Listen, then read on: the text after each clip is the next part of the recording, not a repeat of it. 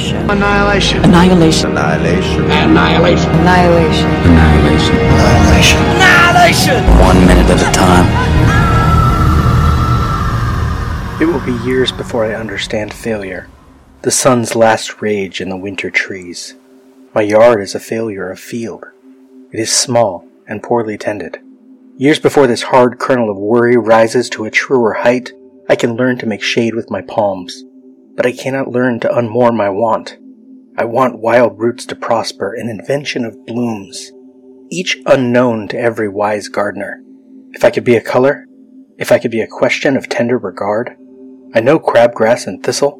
I know one algorithm. It has nothing to do with repetition or rhythm. It has the route from number to number, less to more, more to less. A map drawn by proof, not faith. Unlike twilight, I do not conclude with darkness. I conclude. Jennifer Chang, The Winter's Wife. A note before we look at minute 41. You may have experienced some interruption. Where lies the strangling fruit that came from the hand of the sinner? In recent episodes, words that many of you may not recognize. I shall bring forth the seeds of the dead to share with the worms. Had you read the novel Annihilation, you may recognize the crawler's words from the walls of the tower, shared in segments by the biologist in her journal narrative. Let us finish with the tower. Quote, my voice must have seemed calmer than my actual thoughts because there was no hesitation in their response, no hint in their tone of having seen the spores erupt into my face. I had been so close. The spores had been so tiny, so insignificant, I shall bring forth the seeds of the dead. Words made of fungi? The surveyor said, stupidly echoing me. There is no recorded human language that uses this method of writing, the anthropologist said. Is there any animal that communicates in this way? I had to laugh. No, there is no animal that communicates in this way. Or if there were, I can recall its name and never did later either. Are you joking? This is a joke, right? The surveyor said. She looked poised to come down and prove me wrong, but didn't move from her position. Fruiting bodies, I replied, almost as if in a trance, forming words. A calm had settled over me. A competing sensation as if I couldn't breathe or didn't want to was clearly psychological, not physiological. I had noticed no physical changes, and on some level it didn't matter. I knew it was unlikely we had an antidote to something so unknown waiting back at the camp. More than anything, the information I was trying to process immobilized me. The words were composed of symbiotic fruiting bodies from a species unknown to me. Second, the dusting of spores on the words meant that the farther down into the tower we explored, the more the air would be full of potential contaminants. Was there any reason to relay this information to the others when it would only alarm them? No, I decided. Perhaps selfishly. It was more important to make sure they were not directly exposed until we could come back with the proper equipment. Any other evaluation depended on environmental and biological factors about which I was increasingly convinced I had inadequate data. I came back up the stairs to the landing. The surveyor and the anthropologist looked expectant, as if I could tell them more.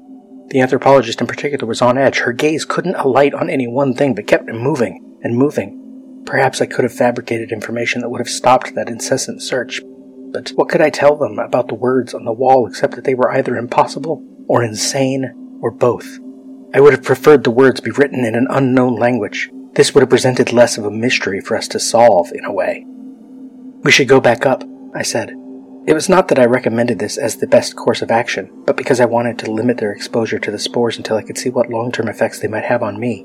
I also knew if I stayed there much longer, I might experience a compulsion to go back down the stairs to continue reading the words, and they would have to physically restrain me, and I did not know what I would do then. There was no argument from the other two, but as we climbed back up, I had a moment of vertigo despite being in such an enclosed space, a kind of panic for a moment, in which the walls suddenly had a fleshy aspect to them, as if we traveled inside of the gullet of a beast.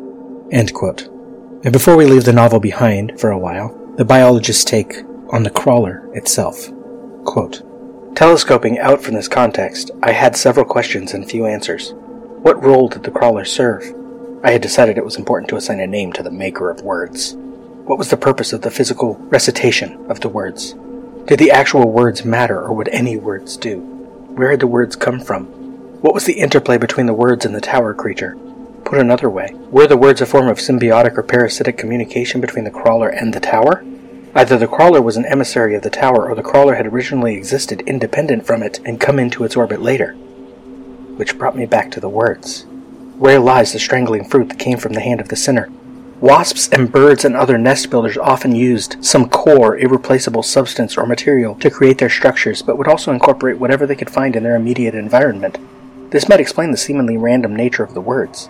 It was just building material, and perhaps this explained why our superiors had forbidden high tech being brought into Area X because they knew it could be used in unknown and powerful ways by whatever occupied this place. Several new ideas detonated inside me as I watched a marsh hawk dive into the reeds and come up with a rabbit struggling in its talons. First, that the words, the line of them, their physicality, were absolutely essential to the well being of either the tower or the crawler or both. I had seen the faint skeletons of so many past lines of writing that one might assume some biological imperative for the crawler's work. This process might feed into the reproductive cycle of the tower or the crawler. Perhaps the crawler depended on it and it had some subsidiary benefit to the tower, or vice versa. Perhaps words didn't matter because it was a process of fertilization, only completed when the entire left hand wall of the tower had a line of words running along its length. Despite my attempt to sustain the aria in my head, I experienced a jarring return to reality as I worked through these possibilities. Suddenly, I was just a person trudging across a natural landscape of a type I had seen before. There were too many variables, not enough data, and I was making some base assumptions that might not be true. For one thing, in all of this, I assumed that neither crawler nor tower was intelligent, in the sense of possessing free will. My procreation theory would still apply in such a widening context, but there were other possibilities. The role of ritual, for example, in certain cultures and societies. How I longed for access to the anthropologist's mind now, even though in studying social insects I had gained some insight into the same areas of scientific endeavor. And if not ritual, I was back to the purposes of communication, this time in a conscious sense, not a biological one. What could the words on the wall communicate to the tower? I had to assume, or thought I did, that the crawler didn't just live in the tower. It went far afield to gather the words and it had to assimilate them, even if it didn't understand them, before it came back to the tower. The crawler had to, in a sense, memorize them, which was a form of absorption. The strings of sentences on the tower's walls could be evidence brought back by the crawler to be analyzed by the tower. But there is a limit to thinking about even a small piece of something monumental.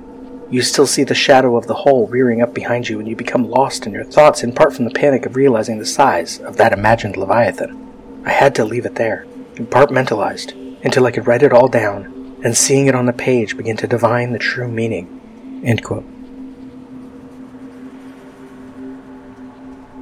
I took the words from the walls of the tower and used a bit of a cut up technique, used by Dadaists in the 1920s, and popularized by William Burroughs in the 50s and 60s to fashion multiple versions of the text. In the first novel, the text comes in eight segments. Where lies the strangling fruit that came from the hand of the sinner? I shall bring forth the seeds of the dead to share with the worms that. That's one. Reportedly, there are more words in the other novels of the trilogy, but I have not read those as Alex Garland wrote this film after just reading the first. I may get to them before the end, but for now, I am avoiding them to share with the worms that gather in the darkness and surround the world with the power of their lives, while from the dim lit halls of other places forms that never could be, writhe for the impatience of the few who have never seen or been seen. That's two. In the black water with the sun shining at midnight, those fruits shall come ripe in the darkness of that which is golden, shall split open to reveal the revelation of the fatal softness in the earth. 3. 10th April 2017, Reddit user Hoboman2000 makes a lengthy argument as to how the crawler's words describe the history of Area X and without the context of the other books, or even knowing why Hoboman 2000 refers to the crawler by the name Saul, I find it difficult to fully interpret the words, or how much they may or may not describe specific incidents, past, present, or future. The shadows of the abyss are like the petals of a monstrous flower that shall blossom within the skull and expand the mind beyond what any man can bear. But that may be the point, in a way. This is communication from an alien intelligence, or maybe not even an intelligence at all. Had the words survived into the film, the visual of those letters made of fungi would be awesome to see. But whether it decays under the earth or above on green fields, or out to sea or in the very air, all shall come to revelation and to revel. In the knowledge of the strangling fruit in the hand of the sinner shall rejoice. For there is no sin in shadow or in light that the seeds of the dead cannot forgive. But also, the inability of Lena or any of the other women to understand what they are reading would tie into the refraction of the shimmer i.e., a sentence fashioned by the shimmer would not inherently make any sense to someone whose brain had not yet been compromised by time within its boundaries. There shall be in the planting and the shadows a grace and a mercy that shall bloom dark flowers, and their teeth shall devour and sustain and herald the passing of an age. Additionally, I imagine, working backward from the film, that the crawler's attempt to form coherent sentences and a complete understandable message may be like the bear later in the film trying to communicate through Sheppard's voice. I will come back to that when it happens, but the short version is this. The bear took Sheppard's screams for help and uses them as its own. When its presence is misunderstood and taken as threatening, what does it take from Thorensen? Her throat. Her voice. It needs more words to make more sense. But let us save my more bizarre interpretations for when they arise. That which dies shall still know life in death, for all that decays is not forgotten, and reanimated shall walk the world in a bliss of not knowing. Final note on the words. I neglected to include the eighth segment of the words in my crawler notes, so the following lines were not in any of my previous interruptions. There shall be a fire that knows your name, and in the presence of the strangling fruit, its dark flame shall acquire every part of you. The five women are in two boats, heading roughly south. We have been with Lena and Sheppard in one boat. Lena still wears something clearly a military uniform green khaki button up shirt open over a darker green t shirt. Her locket hangs between her breasts over the t shirt. Sheppard's outfit feels much different now. She is down to a t shirt but appears more dark gray than green. She also has a scarf around her neck of the same shade. On her close ups, this could be a casual boating trip. We are currently angled on the other boat, Thorensen, Radek, and Ventress, moving past two trees with cancerous flowery growths. Sheppard has just referred to the women as damaged goods. We're all damaged goods here. The film's first exploration into one of its primary themes self destruction. Specifically, she was cut off mid word, saying Anya, Thorensen, is sober, therefore an addict. Note, in the script, Sheppard uses last names as if she also has a military background. And Radek won't wear short sleeves because she doesn't want you to see the pale scars on her forearms. In the film, she uses first names. Sheppard is a researcher, not a soldier. Josie, Josie wears long sleeves because she doesn't want she doesn't see, want you the to see the scars, on her her forearms. Second 5 cut to angle on front of boat, Lena and Shepard. A couple lines not in the script. Lena, She's tried to kill herself. Sheppard, oh, No, I, think, the opposite. Trying, to, feel alive. Second 12 close on Lena, taking it in. Lena. Ventress? Second 14 close on Sheppard. Her scripted line is very different than what is in the film. From the script, she's like an office building in a financial district, all steel and glass in height, but what for? From the film, Yeah.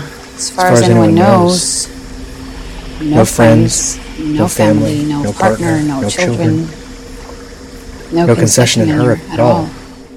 Second 26, angle from inside front of boat on Lena and Sheppard. Beat. Lena. You? Second 29, close on Sheppard. Sheppard pauses. Sheppard. I I also lost lost someone. someone. She closes her eyes, opens them. Not, a husband, though. no, um, um, a daughter. Leukemia. Second 39, close on Lena. Lena. God, I'm, sorry. Second 42, close on Sheppard. And the simple play of emotion here, painful but bittersweet, ending in a soft sort of smile, is wonderful. One of many times that Tuva Novotny, the least well known of these five actresses, at least in this country, really shines. Sheppard. In, a, way, it's two bereavements. My, Beautiful, beautiful girl. girl. and, And the person I once was. In the film, Thorensen's voice immediately cuts in from off screen. Thorensen, hey, hey! In the script, we get an exchange that does not survive into the film. Silence. Lena, Thorensen called this a suicide mission. Sheppard, I doubt it's as shrink wrapped as that. Lena, but on some level. Sheppard, you tell me, Karens. When you volunteered, did you have high expectations of making it back? Lena, I wasn't thinking in those terms. Lena looks at Sheppard evenly. Lena continued, but now you mention it, yes. I'm going to be making it back. Sheppard smiles. Sheppard, babe, I'm sticking with you. They lapse back into silence. Behind them, Sheppard's oar strokes leave a gentle disturbance on the water. Instead, Second 54 cut to exterior swamp day. Thorensen in the lead boat. Angled from behind, Radek is partly visible, but Ventress is blocked from view. Thorensen is stripped down to her khaki pants and a white tank top. Casual. Practical. In front of her, Radek still wears her jacket, but the hood of the hoodie she wears beneath it hangs over the back, so it does not appear immediately as the military garb it all is. Within the shimmer, and especially in this short boat trip, their packs off their backs, the gator attack behind them, the women are more themselves than when they entered. On this angle, we can see the waterway opening up ahead, but the edit comes just as a tree blocks what Thorensen has seen, so it is not obvious right away what is coming. Thornton pauses her paddling and turns back to speak over her right shoulder. Thornton, we, got, something, here.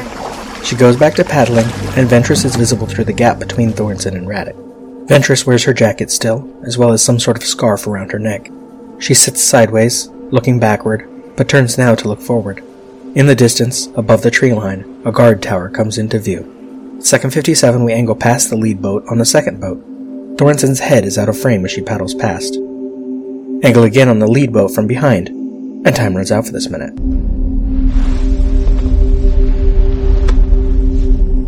We spoke. What was it we said? Wordlessly watching, he waits by the window and wonders at the empty place inside.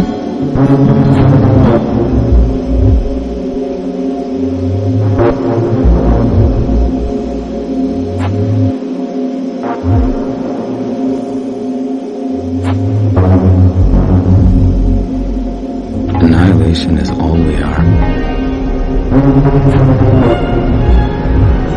Annihilation.